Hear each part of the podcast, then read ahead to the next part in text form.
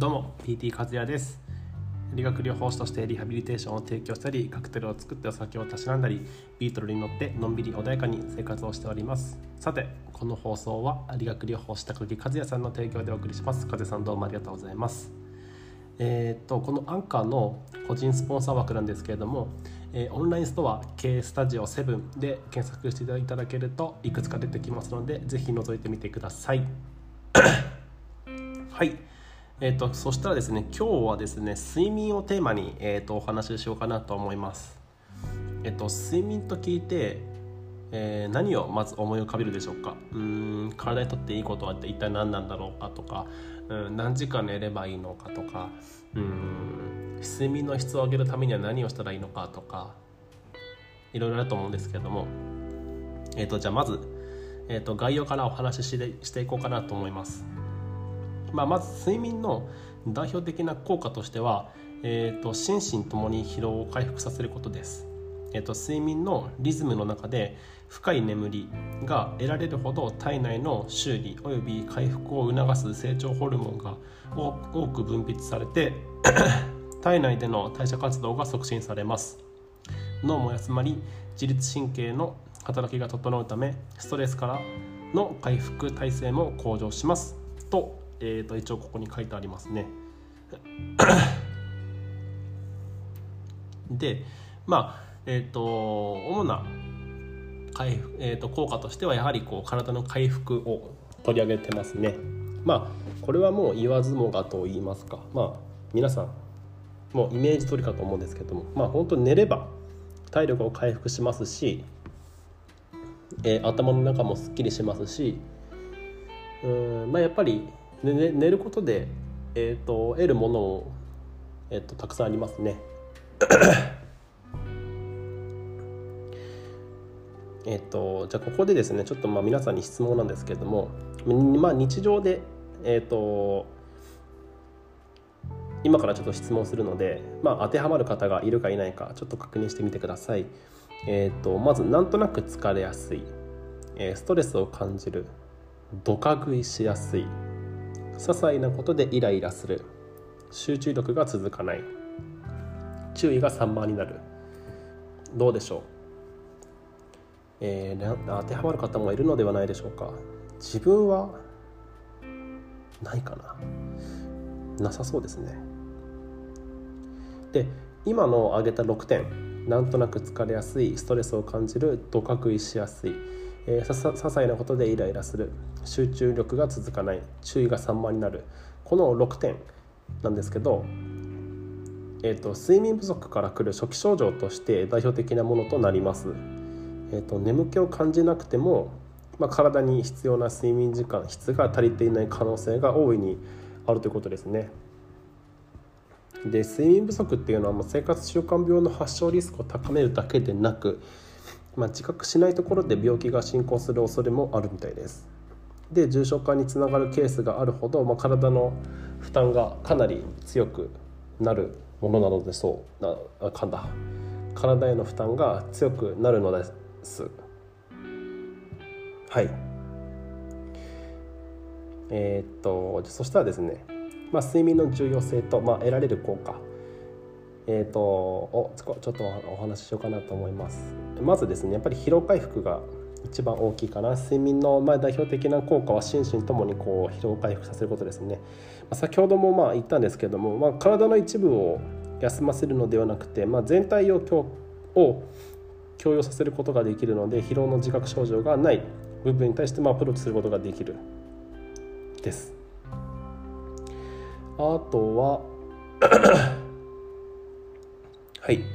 あとはまあ肥満防止ですね。食欲をコントロールするホルモンを、まあ、適切に分泌させることで、まあ、余分なカロリー摂取を防いで、まあ、身体の代謝を促進します、まあ、これが睡眠、えーと、十分な睡眠が取れるエネルギー代謝を促進するホルモンが働き、まあ、太りにくい体質づくりに役立ちますと、まあ、でもそうですよね。こう例えば夜中に起きて冷蔵庫を漁って何か食べるっていうのもえーと、食欲の、えーと、ホルモンがしっかり働くことでしっかり機能することで、えーと、お腹が減った今はそうではないっていうのがこうしっかりと,、えー、とリズムを確立してくれるので、えー、と太る太らないではなくて太りやすい体質か太りにくい体質かっていうところですよね。なのでやっぱりこうしっかり寝るってことはすごい大事なことだと思います。はい。あとは女性の方がですね、えっと、気にしてほしいんですけれどもやっぱり肌質の改善も、えっと、できます。こう睡眠中に分泌される成長ホルモンは、えー、肌のターンオーバーを向上させ美しい肌質を作るのに不可欠ですターンオーバーって言葉難しいですねまあまあ簡単に言うとこうお肌がボロボロになって、まあ、次のまた細胞が出てくる間の時間が、えーと、短ければ短いほど、えーと、常にお肌を、えーと、新しくしてくれるのでターンオーバーの時間が短いんですね。でこう逆に、えー、とターンオーバーの時間が長いと,、えー、と死んだ細胞からまた次生まれ変わる細胞までの時間が長ければ長いほどボロボロの期間が長いのでその分ダメージを吸収しやすくなっちゃいます。そうすると肌荒れが長くなっちゃいますよね。長引いちゃいます。まあこんな感じでえっと常にこう人間の体もアップグレードしてくれるのでえっと睡眠の質を上げるってこともすごい大事です。で、えっと、入眠後20分から30分後に最も深い眠りが訪れます。これ聞いたことがあるでしょうか？皆さんレム睡眠とノンレム睡眠。レムってこうえ、アルファベットで表すと REM なんですけど rapid eye movement って言って、ね、寝てる間ってこう眼球がすごい高速で動いてるんですよね。寝てる人のちょっとまぶたをグイッと上げて眼球を見たことがあるっていう人はまあ多分いないと思うんですけど本当にそうなんですよ。寝てる人のまぶたをグイッと上げると眼球が恐ろしいスピードで動いてるんですよ。トゥトゥトゥトゥトゥトゥって。それがレム睡眠ですね。レム睡眠っていうのは浅い睡眠です。でノンレム睡眠っていうのは深い眠りになります。最初は大体皆さんこう浅い眠りから入ってって深い眠りに入ってでまた浅い眠りに入ってからまた今度深い眠りに行くっていうこう波の波状を表したような睡眠が、えーと、訪れますね。でこれが、えーと深い眠りのタイミングで起こされるとすごい寝起きが悪いんですよね。で逆に、えーと、浅い眠りの状態で起こされると起こされる、まあ、起きるとすごいこう気持ちよく目覚めることができます。でこれ人によって、えーと、浅い眠りと深い眠りとってこう時間がちょっと若干違うので、まあ、一概にこれで寝た方がいいよとは言えないんですけど、まあ、大体平均で6時間から7時間ぐらいがちょうどいいと言われてますね。はいちょっと話が飛んじゃいました。すいません。えー、っとまあえー、とさっきの深い眠りと浅い眠りなんですけど、えー、と圧倒的に深い眠りの方が、えー、と体にとってはかなりいい影響があり起こりえます。ホルモンホルモンの分泌もそうですしえっ、とまあよく深い眠りは脳を休ませて浅い眠りは体を休ませるっていうふうに表現するんですけど本当まさしくその通りで深い眠りが長ければ長いほど脳も休息しやすくなるのでえっと、寝る直前に行っていた活動および勉強とかが、えっと、次の日の朝までしっかり記憶できてるっていうのはこう寝てる間に勝手に覚えてくれてるんですよね人間が。すごいですよね。なので睡眠の質を上げるっていうのは自分のこうスキルを能力を高めることにもつながってくるのであのおすすめです。えっと、また、えー、明日は深い眠りについてのお話をしようかなと思います。ちょっと今日はこんな中途半端なところで切っちゃうんですけどじゃあ今日のまとめいきましょう。えっと睡眠ですね。まず睡眠。